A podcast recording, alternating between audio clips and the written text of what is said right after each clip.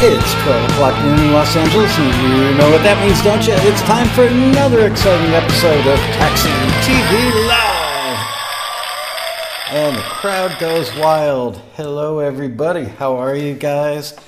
I'm going to pop out that earphone because I don't need it. And tonight, today, sorry, for some of us it's nighttime. Today we're going to talk about the 10 myths of creating film and TV music. This should be really, really good. I think so anyway, because I wrote it.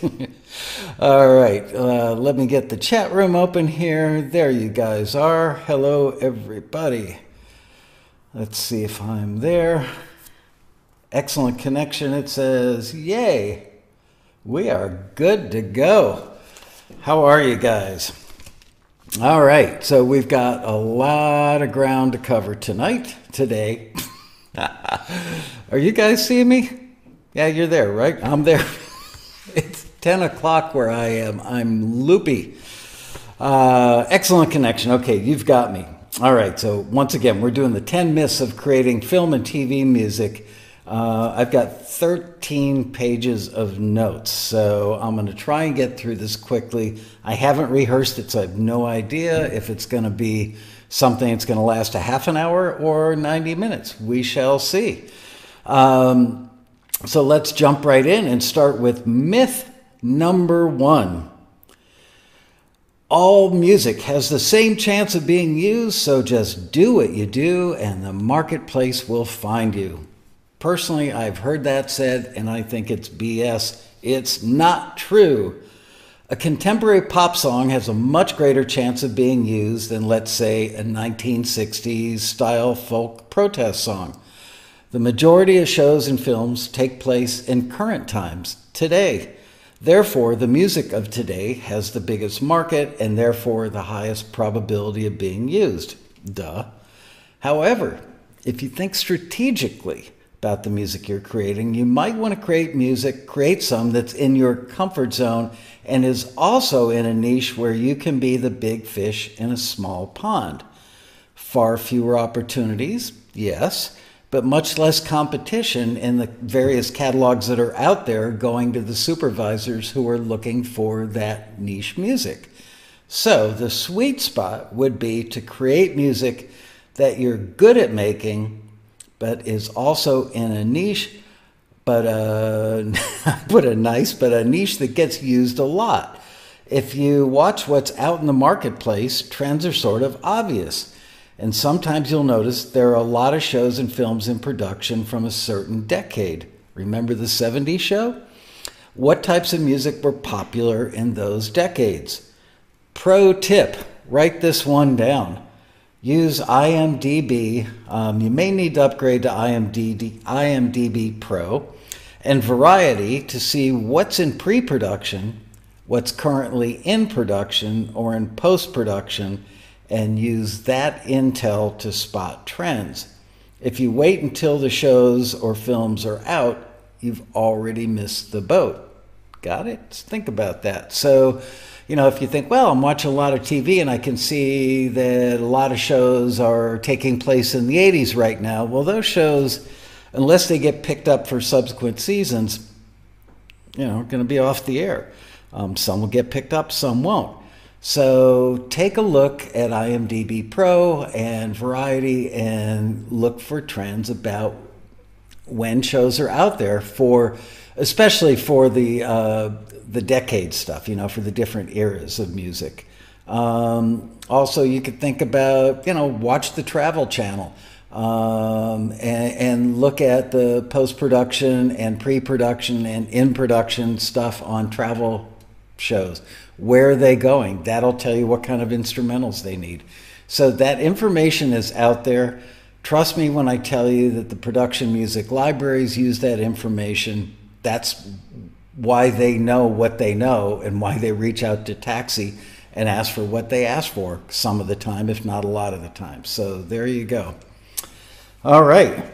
Myth number two. We're really burning through these babies. When a production music library signs your music, the very next thing they do is start knocking on doors, making phone calls, and sending emails to every music supervisor they know to get them excited about using your new song or instrumental. True or false? Eh, false. Man, I miss having the Rodecaster here. I need sound effects. So, unless the music library is pitching songs to a particular show that they already have a relationship with, the chances are that when your music is signed, it goes into a catalog and just sits there until the day when a music supervisor contacts the library and asks, Do you have any XYZ type of music? They might also send a brief that describes a scene and the type of music they think would work best in that scene. If you're creating instrumental music, oftentimes the music library gives the entire catalog to a production company to put into a digital bin, which all the editors on that particular show or a group of shows can access to find music while they're in while they're in the process of lay, laying in the music while they're editing, okay? So, in general, when your music gets signed by a music library, the process through which it gets picked for a scene is more like filling needs in the form of inbound requests rather than pitching to hundreds or thousands of people to see who might need that type of music at that particular moment in time, right? Your music could just sit in that catalog for weeks or months or even years before it gets used, depending largely on the inbound requests um, and needs. You could land a big TV commercial three weeks, three months, or three years after your music gets added to that catalog. Or you could start getting a string of TV placements shortly after the deal is signed. So there you go. It's going to get signed, and more often than not, it gets put in the catalog and it just sits there and waits until the day that somebody asks for that type of music. Um, at the end of today's show, myth number 10 is a really long explanation and something that I need every single person watching the show to listen to carefully. Um, I'm not going to give you a hint, but I will tell you that it's one of the more powerful pieces of information I've given out on Taxi TV in a while, and you guys really, really need to stick around to hear that because your jaw is going to drop. Of course, I'm going to follow it up by something less jaw dropping with a big happy face on it right after that, so we can end the show on a high note. Marion Laird taking notes. Marion, why does that not surprise me even a little bit? Good job. All right. Um, wow, how am I doing? I'm only seven minutes in and I'm already on myth, myth number three. This is going to be a really short show tonight. I mean, today. Myth number three Music supervisors are like A&R people. It's amazing how many people think they are. They think they're like, you know, kingmakers or something. If one of them, meaning an A&R person, hears your music and loves it, that could be a career launching event. Eh, false. Most of the time. There are exceptions to everything, but the vast, vast, vast majority of time, A&R people are looking for music that's so catchy um, A&R people. This is A&R people, not supervisors. A&R people at record companies are looking for music that's so catchy and appeals to so many people that it'll go viral and become a hit. Music supervisors, on the other hand, are looking to fill a need and or solve a problem. It's funny, a lot of supervisors I know actually use that phrase. We're in the business of solving problems. For example, a supervisor might say, I have a scene with a big emotional breakup in it but it needs to feel more emotional. So I need to find a really emotional song about heartbreak or emotional pain or being alone or missing somebody. It should probably be a tender, heartfelt ballad, acoustic piano or guitar based, with a female vocal because the character the song represents is a female. And in a perfect world, the song's story slash lyric will end with a resolve to get through the pain. That's not at all how A&R people look for songs. They will more than likely put the word out to publishers by saying something like this. This is actually really, really close to the way label people put out a brief. They don't even call it a brief, but when they put out the word to publishers, they're looking for stuff. This is all you're going to get. This is actually a little more than you're going to get if you're a publisher. Looking for up tempo hits for Pink's next record A lot of times that's all they put out. that's literally it. In my case, I wrote looking for songs in the style of a modern version of Get This Party Started, fun, sassy, and not too cerebral. So yeah, that that's all that A and R people um, get on their desk from publishers. While getting a placement in a big TV show or especially a big TV commercial could launch your career, in reality, it's a pretty rare occurrence. Remember Feist's song 1234? That became a hit after appearing in the Apple commercial. Gosh, that was like, what, 15, 20 years ago already? Uh, there have been a handful of others, but I wouldn't ho- hold out hope that getting one song licensed in a TV show, a film, or a commercial will launch your career to the extent that getting a song cut by a major label artist probably would. So there you go. A&R people and music supervisors not the same. Myth number 4. Man, I wish I had the Rodecaster here so I could play a drum roll or something. Myth number four instrumental cues that demonstrate incredible compositional skills will invariably get chosen over cues that are compositionally less impressive. False. Keep it simple, stupid. Not you. I mean, in general, I'm just using stupid in the kindest sense. Kiss, you know, we've all heard that. Keep it simple, stupid. Your music's job is to support a mood or emotion and not steal the scene the busier, more complicated, maybe even more impressive it is, the higher the likelihood uh, it could distract viewers from the storyline or the dialogue. And that, in the world of TV and film, is a mortal sin. If it's so good that the viewers notice it, that's a bad thing. In the vast majority of scenes, the last thing the director or producer wants is to have the music get noticed while the actors and story fade into the background. Of course, when I go to the movies, it's all about the music. Uh, but I'm an exception. Uh, and there are exceptions. It says so right here on this piece of paper. There are exceptions, but they would be very small by percentage of times that they would happen. If your composition is complex, it will likely get passed over. If it's more, uh, if it's on the more simple side, uh, it increases your chances of it getting used.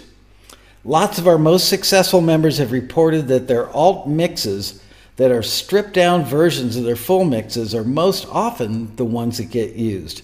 They also report that there are that they're sometimes bemused that the compositions that they're most proud of don't get used, and the idiotically simple tracks that they banged out in no time at all are the ones that get used most often and make them the most money. So there you have it. That was myth number four. Tanya says, I was watching Love is Blind today and I totally listened to the music. There you go. Um, moving on. Myth number five. If a music supervisor hears your song or instrumental and it's almost perfect for what they need, they'll reach out to you and give you a chance to fix it so they can use it. False, but we all wish that was true, right?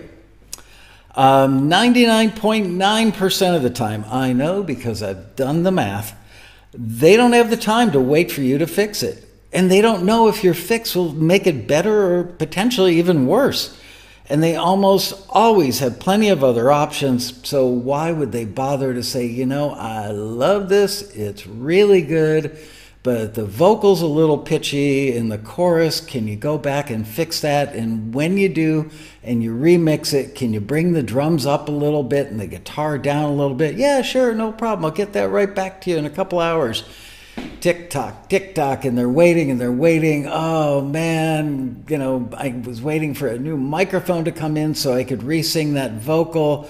Uh, and I, you know, had to go to work early this morning. And by the time I finished doing the vocal, it was two o'clock in the morning, and I just didn't have it in me to get a good mix. So you're going to get it in like 24 hours. That doesn't cut it. They will literally just move on to the next thing because, generally speaking, they have plenty of other options. So there you go. Music supervisors will not, even if they think your song or your instrumental is almost perfect and just needs a little bit of fixing, They won't give you the time to do it. They're just going to move on. Myth number six the audio quality of each song or instrumental you create has to sound spectacular. Eh. False. What you say? False? How can that be, Michael? Well, the quality of the audio needs to sound appropriately good and right for the type of music it is. Think about this. Imagine a Neil Young song that had a slick punch, had the slick punch and sparkle of an Ariana Grande single or vice versa. Think about that. A Neil Young, can't talk, it's too late. A Neil Young song engineered and produced to the, the caliber of an Ariana Grande song. Wouldn't work, right? Same thing in reverse take one of Ariana's songs and produce it in Neil Young style. Put a Neil Young vocal, Neil Young vocal delivery on an Ariana Grande song. That would be pretty spectacular. So, no, not going to work. Um, lo fi could be appropriate for some styles and artists, but there's lo fi when it's intentional, and there's also lo fi when it's not intentional, as in a bad sounding demo. So, you know, people on the receiving end of music, industry pros, they can tell when the lo fi music you create was intended to be that way because it fits the genre. And uh, they can tell when it's lo fi because your mix is bad or your vocal performance is not up to snuff. So you can't fool them. So there you go. That's myth number six. The audio quality of each song or instru- instrumental you create has to sound spectacular. Not true. Myth number seven music supervisors are looking for songs that sound like hits. False. Music supervisors care far more about finding songs that work to enhance and support the emotion, mood, and vibe of the scene than they do about finding hits. As a matter of fact, if a song sounds like a hit, it might be so good that it could actually, once again, distract viewers from what's happening in the scene. Uh, there are some exceptions, like when a song has already been a hit, that's a good exception. Um, and it's used because it's already familiar to listeners, and the familiarity factor might enhance the scene. So that is an exception when they will go with a, a hit, but it's an existing hit, not a song that sounds like it could be a hit from an unknown artist. Um, those situations, oh, those situations are often in a montage when they do go with a hit. Often found in a montage, which is one of those scenes in a TV show, usually at the end of the show, when it's a bunch of video but no dialogue, and the song completes the story.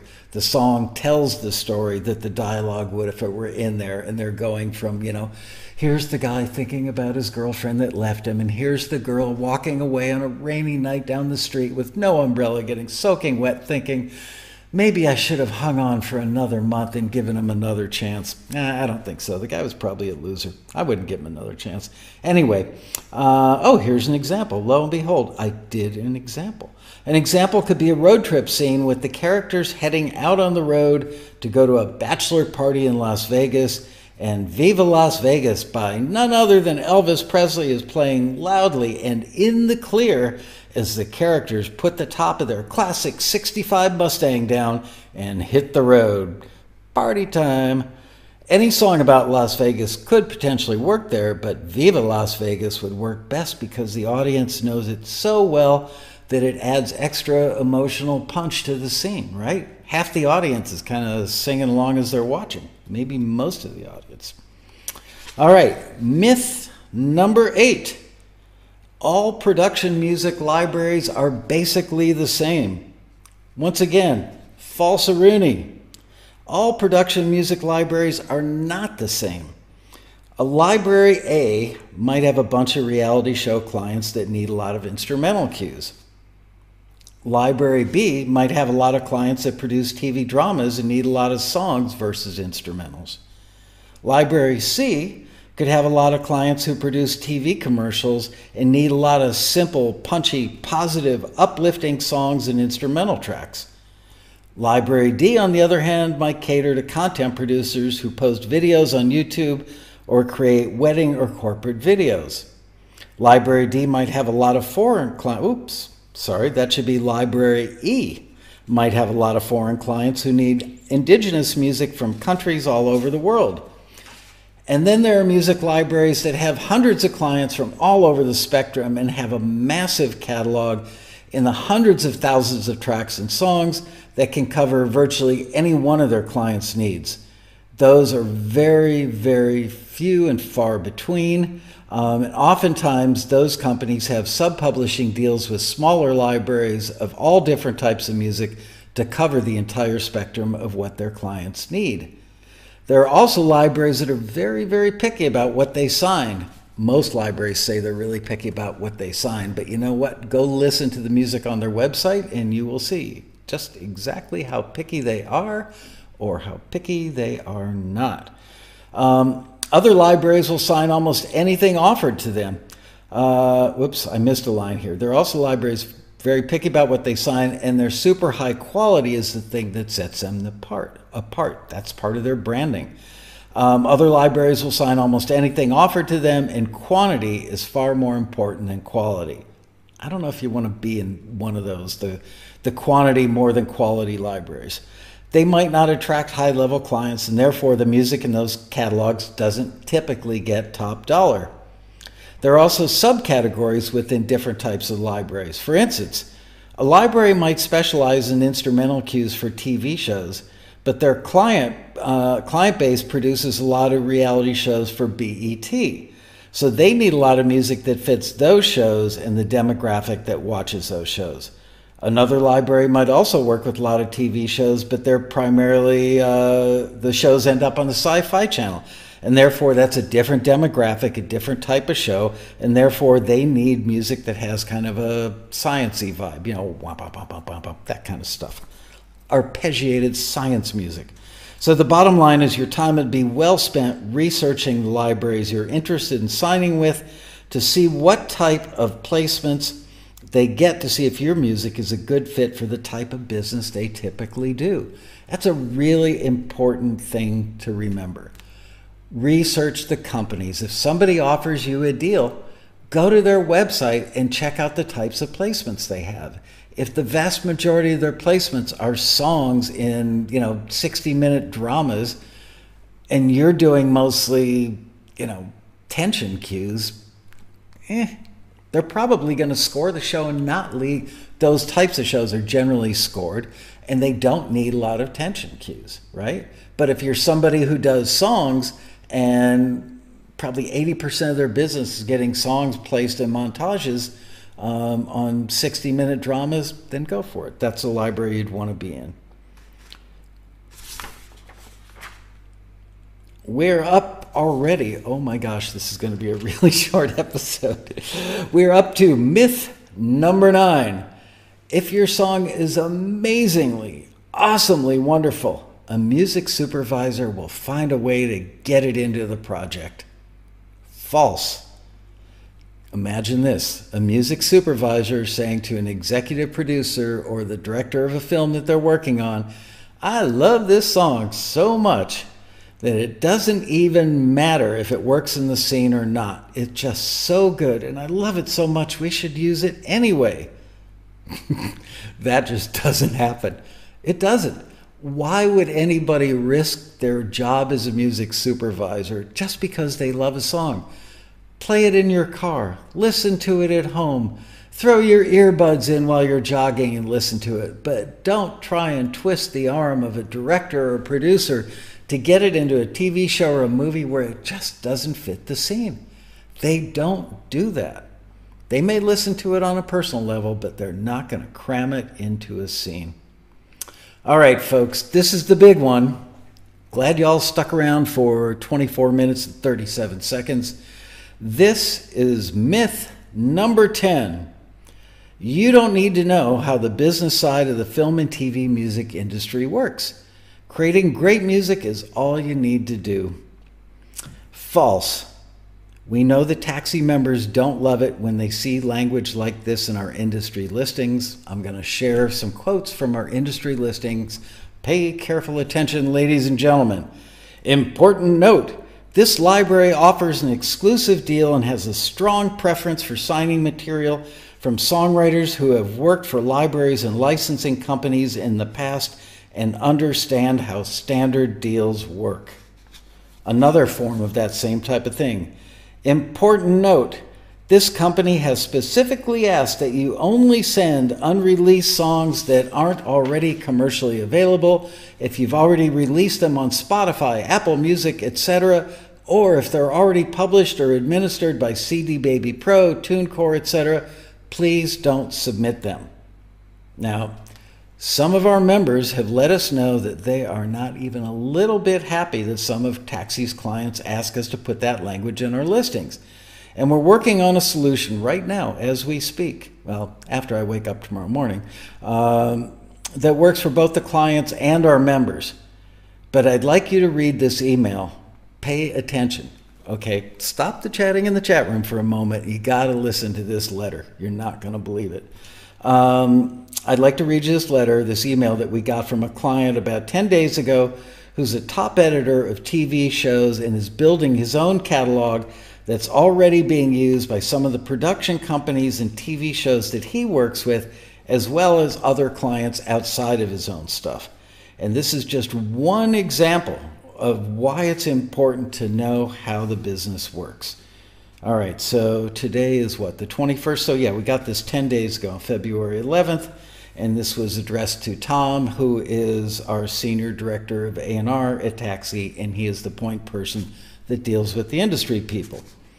And this library CEO slash highly, uh, I don't know, he's a big time editor, all right? He says, Library is going great. I just signed and delivered it to my third company yesterday, meaning production company, and it's been in wide use at two companies for a while now. I'm expecting to sign a fourth company within the next two weeks. So he's talking companies, you know, not just a show, but production companies. And usually the shows that make reality shows or the companies that make reality shows do anywhere between like five and 10 at a time. They're not just working on one show. Um, so he goes on to say, I'm still a bit in the pitching to companies mode and we will switch back to building library after that. I'll also be putting the entire library up on my website for companies to search for all tracks. Everything is growing though, and I'll reach back out for more Taxi Composers tracks once I get to that next stage. I do have one concern with some of the Taxi Composers I've signed. Throughout the entire process of signing them, I've tried to be crystal clear that this is a non exclusive production music library deal and not a sync deal where I'm pitching their material, uh, pitching their tracks individually to TV shows. Most seem to understand that. However, it's clear that some just don't get it. They've sent a lot of emails. They've sent a lot of emails asking if I've placed their songs in shows, etc., to which I respond and tell them how it all works. Their tracks are in the edit bays of large production companies making many, many TV shows, and their music may be used on any number of those shows for years and years to come and it's non exclusive, so they can license that same music anywhere else they want. It's great for them. In the last month, I've had three composers pull tracks from the library, which is a very bad look for me with the companies I work with. I have to call the companies up and have them remove the tracks from their edit bays. However, inexplicably, one of your members just removed 51 tracks from my library. He emailed me many times previously saying he doesn't see any royalties yet. This member uh, is in Italy, by the way, so it's going to take him a lot longer to see royalties from being in U.S. shows than somebody in the U.S. Probably like a year and a half, maybe even two years. So for all he knows, his stuff has been getting used, and he doesn't know it yet because it just takes a long time for the performance royalties to make their way from the American PRO to the Italian PRO to his bank account. Anyway, um, says he hasn't seen any royalties yet. There must be some mistake. I explained twice exactly how the library works and that even if his tracks were used, it wouldn't show up for nine months, I think longer. And since they're non exclusive, he has zero to lose. He still removed all of his tracks. Today, another taxi member informed me that he's removing his two tracks from the library. It's odd because he sent me a bunch of new tracks a couple of weeks ago that he was excited for me to listen to and hopefully add to the library. I now have to contact the production company I just signed the deal with and then had to contact them again to ask them to remove those two tracks, which makes me and my company look really unprofessional.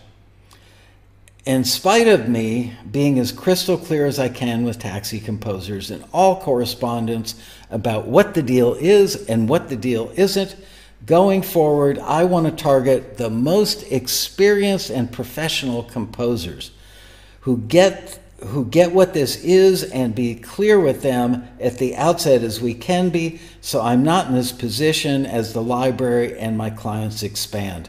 Your thoughts, please, Tom? Thanks. Signed, blah, blah, blah. Producer, editor. So now you've seen just one example of how a few taxi members who don't understand how the music library business operates and what the normal processes are can screw things up by number one, potentially killing a relationship with a great company that we worked hard to build a relationship with. Number two, potentially killing opportunities for all other members because these few people don't understand how the industry operates. Number three, they're almost certainly killing any chance they have of signing any deals with, the, with this company ever again.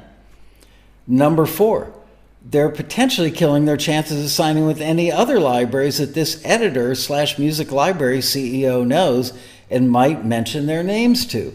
And if you think he wouldn't mention their names, he actually did in this letter, but I took them out to spare them the public embarrassment.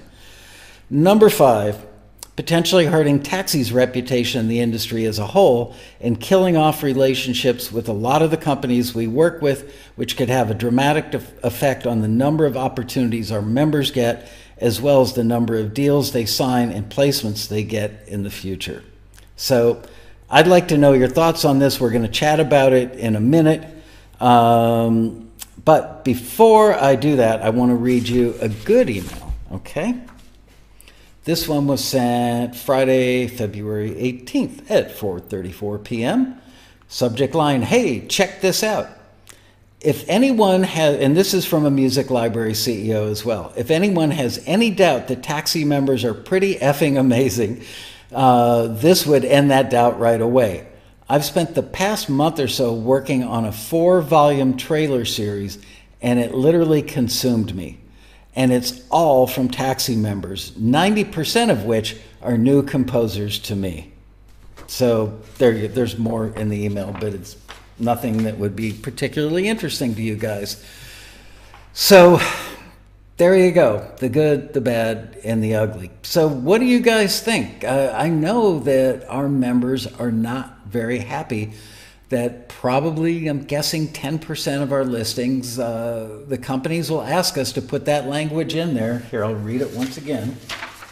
Let me go find it in my 13 pages of notes.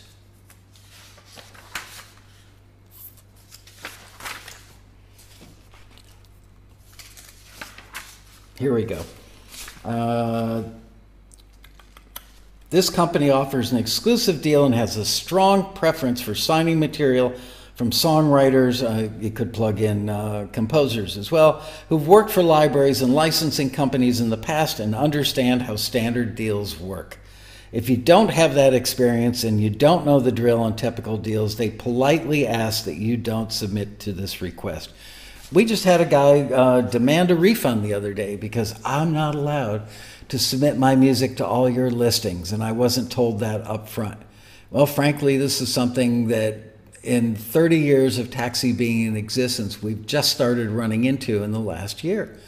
Um, it's probably because so many of our members are now getting deals, but we're getting people who are not experienced deals and deal offers, and they're doing some pretty schmucky things, and it makes all the rest of us look bad. So, uh, what do you guys think? I want to see your feedback. Elliot says, I made a big mistake with the music library once. It was because I knew nothing. I was an idiot. Thank God Taxi educates us. Thank you for saying that, Elliot. Uh, Alan or Alan says, Yep, I totally understand the library's point of view. Um, Marion, very pragmatic advice. Submit the tracks, get the tracks signed, then leave the tracks in the library. And it's not just that. It's sometimes people will call up these libraries um, after they get an email with a deal offer and say, It's an exclusive deal. I would never sign an exclusive deal. But the listing said the word exclusive in all caps two or three times in the listing. They knew they were submitting for an exclusive deal, and when they were offered an exclusive deal, they didn't want to sign it. That's just one of many of the types of things I've heard. Um, Greg Carosa, hey Carosa, how are you, buddy? Uh, that language is good by me. I think too many composers are holding their work too dear. If you sign a deal put a bunch of tracks in the library, it doesn't pan out. Just forget about it and write more. Absolutely. You know what? I imagine that some of these people that are pulling their tracks out are thinking, oh, I've got a, an offer for these same tracks from another library, but the other library is exclusive, so I'm going to pull them out of the non exclusive library. Well, you've burned a bridge, you've created a, a bad name for yourself with at least one person and probably more down the line. And you know what? If the exclusive library wants some music like that, make more of it. Then you've got it in two places, right? Carosa says yes. Uh, Dan Weber, oh, hang on there. Dan Weber says if some doubters just caught the right info on the right day, things could go differently for them. That's why paying it forward is so, so important. Yep. Uh, those emails, Martin Frog says, uh, those emails say it all. Listen and pay attention when people are trying to educate you. Yeah, the problem is the libraries call us up and they're pissed why don't your members read this stuff? Why don't you tell your members this? We do. I constantly tell people on Taxi TV. We tell them at the road rally. We tell them in the newsletter. We tell them in the forum, wherever else. We tell we try to educate our members about this stuff every way we possibly can. But you know what? Most people don't watch Taxi TV, if you could believe that. Um, most people don't read the newsletter. Most people don't read the emails we send. They just make music, live in their own little world, and think, I make great music, I'm going to submit it, and they don't know anything about how the industry works. And those are the people that are causing problems. Um, let's see. Uh, the Legato Fox says, reading is fundamental. Why, yes, it is. Um, and don't bug the library. Marion's right about that. The excuse me, last thing libraries want is to be answering emails all day when they should be out pitching music and making money for people. I've got a pinched nerve in my neck. It hurts like heck. Um, what's an example of doing something schmucky? Go watch the replay of this video and you'll hear about it. Um, Glenn Ruger says it's the long game. Absolutely right. Um, whoops, having problems with my scroll. It's important to have a good reputation with libraries. Yeah, you know what? About seven or eight years ago, I called a friend of mine who owns a music library and said, You've got to check out this songwriter. The guy is like a once every three year, every five year find. He's never gotten anything in a library, never had a placement in his life, and he's a natural. This guy, everything he writes is like perfect for placements. So uh, I connected that taxi member with my library owner friend who was exactly the right library, type of library, which we talked about before, uh, for this person.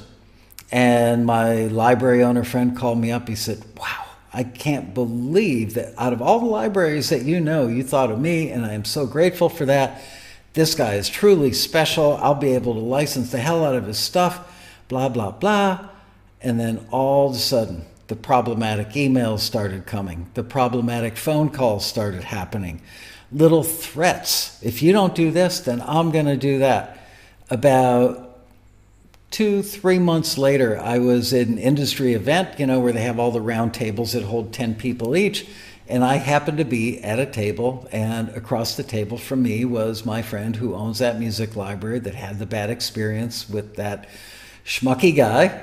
And uh, he was telling all the other library owners at the table about this guy. And the reaction was, well, good thing you told me. I ain't never signing that guy. So there you go. It's not like there's an official blacklist out there, but uh, word does get around. None of these people want to spend the time dealing with problematic people. They want to work with composers and songwriters who understand what the norms are in the industry, how the industry works, and are a pleasure to work with, that meet deadlines, don't hassle them, don't send emails all the time asking, why haven't you gotten my stuff placed? They know the drill. That's who they want to work with.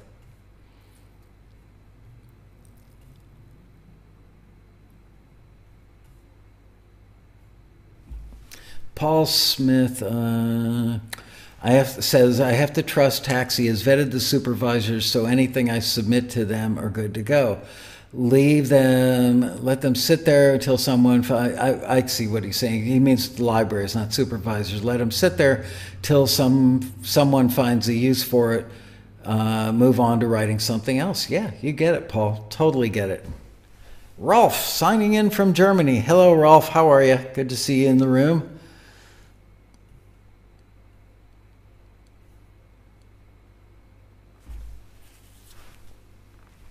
Um, Marion's got inky fingers from uh, taking all the notes. Glad you're taking notes. Marion, maybe you should have been a court reporter. Alan Ruda says, "I'm trying to learn about how all this works. I'm fairly new, and I'm a one, and I'm unaware how to make this work." Well, keep watching Taxi TV. Read the newsletter every month. Hang out on the Taxi forum. Learn from your fellow members. Never be embarrassed to ask questions because no question is too silly to ask. There are always people in the forum who are super nice, super knowledgeable, and extremely generous with, with what they've learned along the way, and they're very willing to share that knowledge with you. Uh, the Taxi Forum is one of the greatest resources for people wanting to get into the sync business anywhere on the planet. Anybody who's used it would tell you that. Um, Marion says, remember, it's a long game, not a get rich quick scheme, that's for sure. Um, also, a forward doesn't necessarily mean a piece will be signed. True, true. Um, court reporters need to read shorthand. I'm sure it can't be that hard to learn, Marion. You speak French, right? um, Greg Carosa says, a huge advantage of Taxi is that they vet the libraries. Yep, that's true. Uh, where can you access the taxi forum? I'm so glad you asked, David. You can access it at forums with an S dot taxi dot com. Uh, wow. Best vocal coach says, Michael, I met you in Vegas when Adair Guzman had you speak there. Oh my goodness, I can't believe it.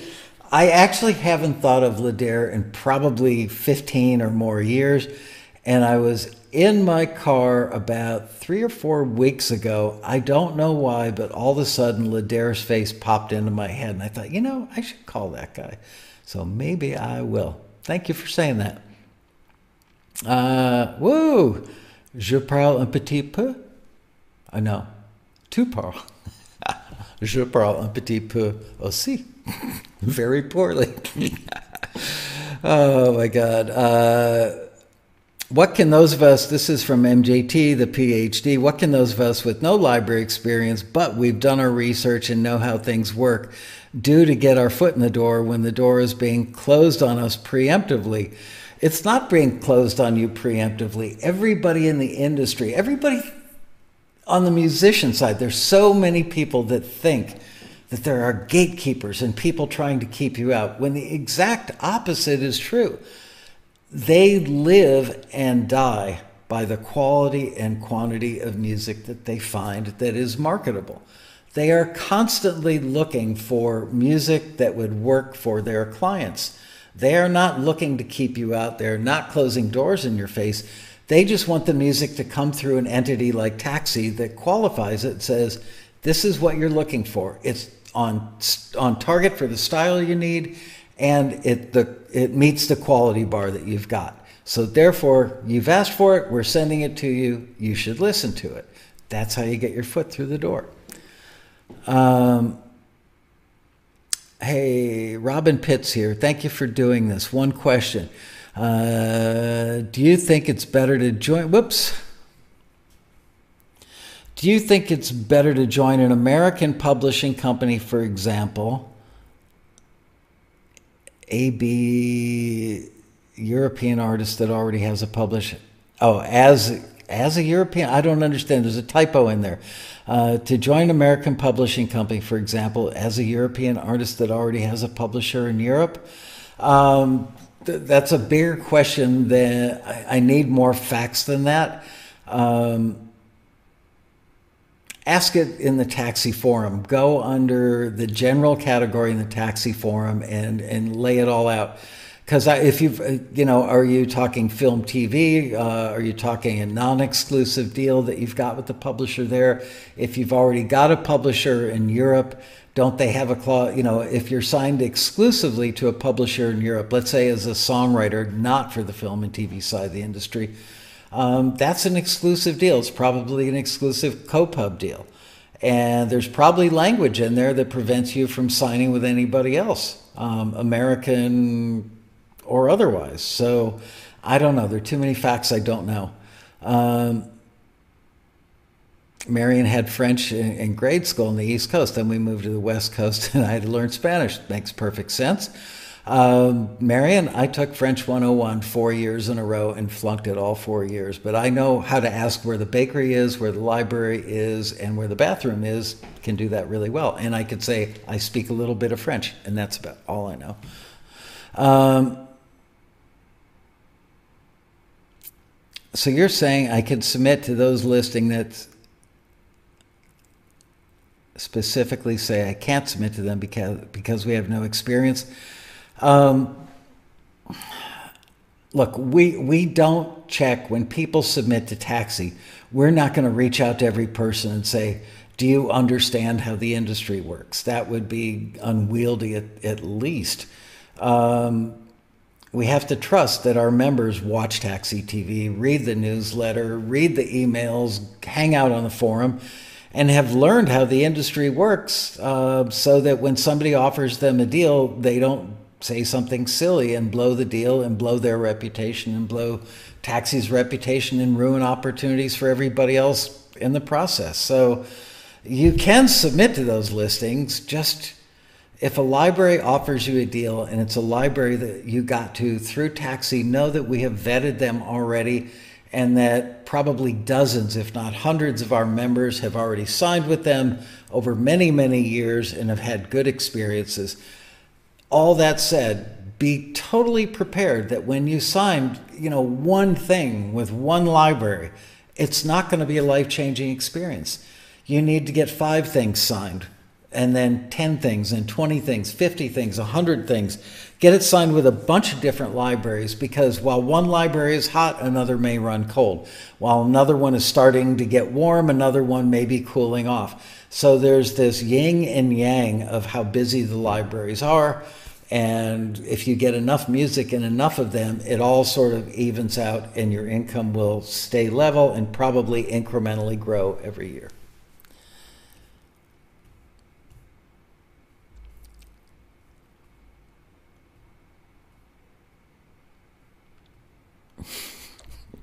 and we're back to speaking French in the chat room.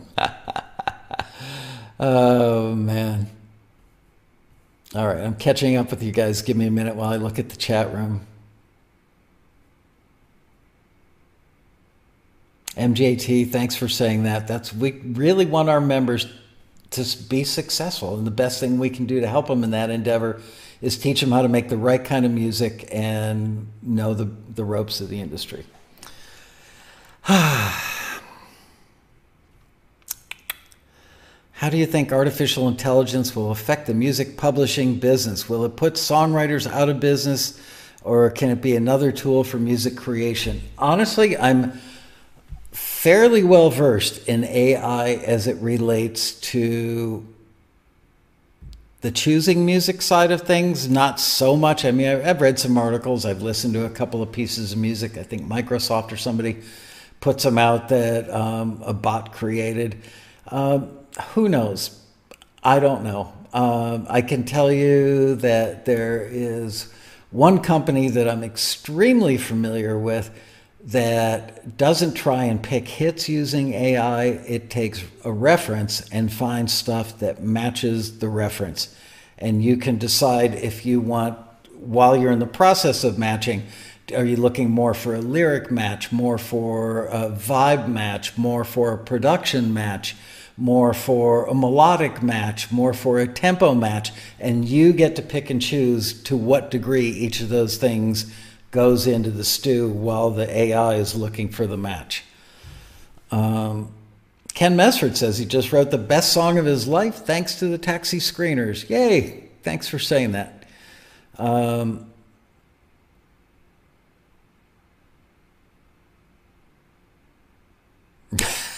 Bruce Hunt says he scored an indie film for his sister who produced and directed it. Family issues aside, it was a great lesson and the customer is always in charge.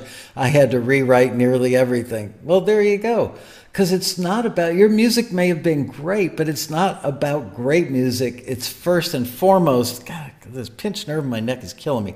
First and foremost, it's about the right music, which also has to be great. But you could have two pieces of music they're both equally wonderful. One of them fits the scene, the other one doesn't. Which one are they going to use? Um, if a library, oh, Hoot Gibson, how are you, Hoot?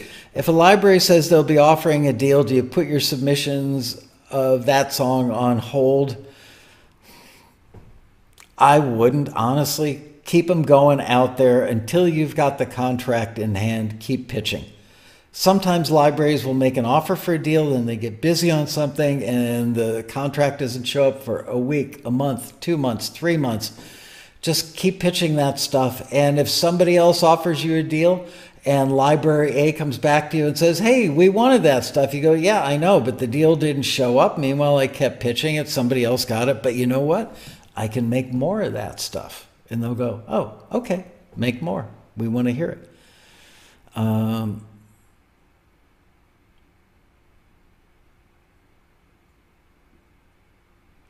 Hi, Michael. In a traditional 50 50 library deal, this is from uh, Ariel Cubria.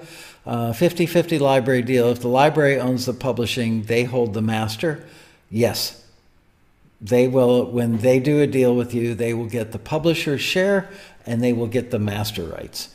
Um, and you keep the writer's share. So if they're making money on publishing from the publisher's share, you're making, making an equal amount of money on the writer's share. Um, Rolf Shield says, yes, keep pitching. Absolutely. All right. I need a drink from this really big bottle of fruit water. Can't find this in America. Actually, you can. There's an Israeli grocery store, like in Sherman Oaks, that sells this stuff.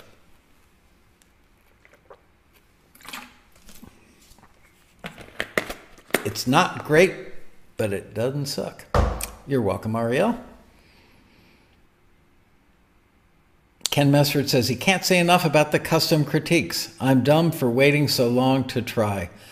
I encourage all of you, whenever you write a new piece of music, send it in for a custom critique. Um, it'll be the best 20 bucks you've ever spent on a critique. See that? Heidi Owen says, Good to know, Ken. I've never done a custom. Um, I always talk about it with the folks in the marketing department taxi. We need to push the custom critiques more. And somehow we never get around to it. we have bigger fish to fry all the time, and we just don't get around to that. Um,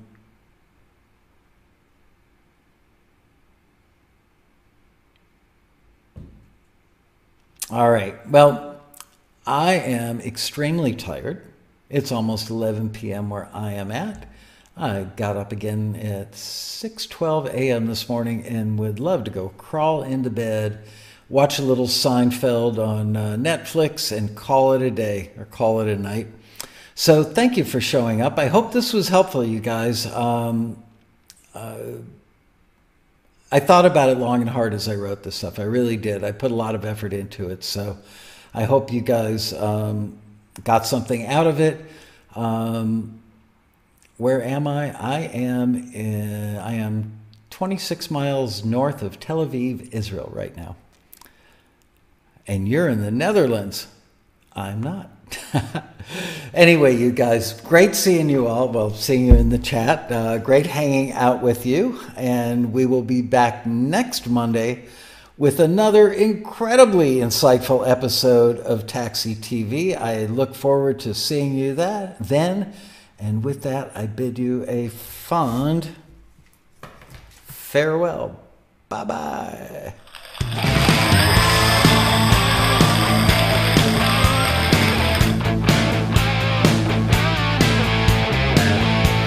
Don't forget to hit the like button and do a little alert bell if you're not already getting alerts. That'd get better. How it does.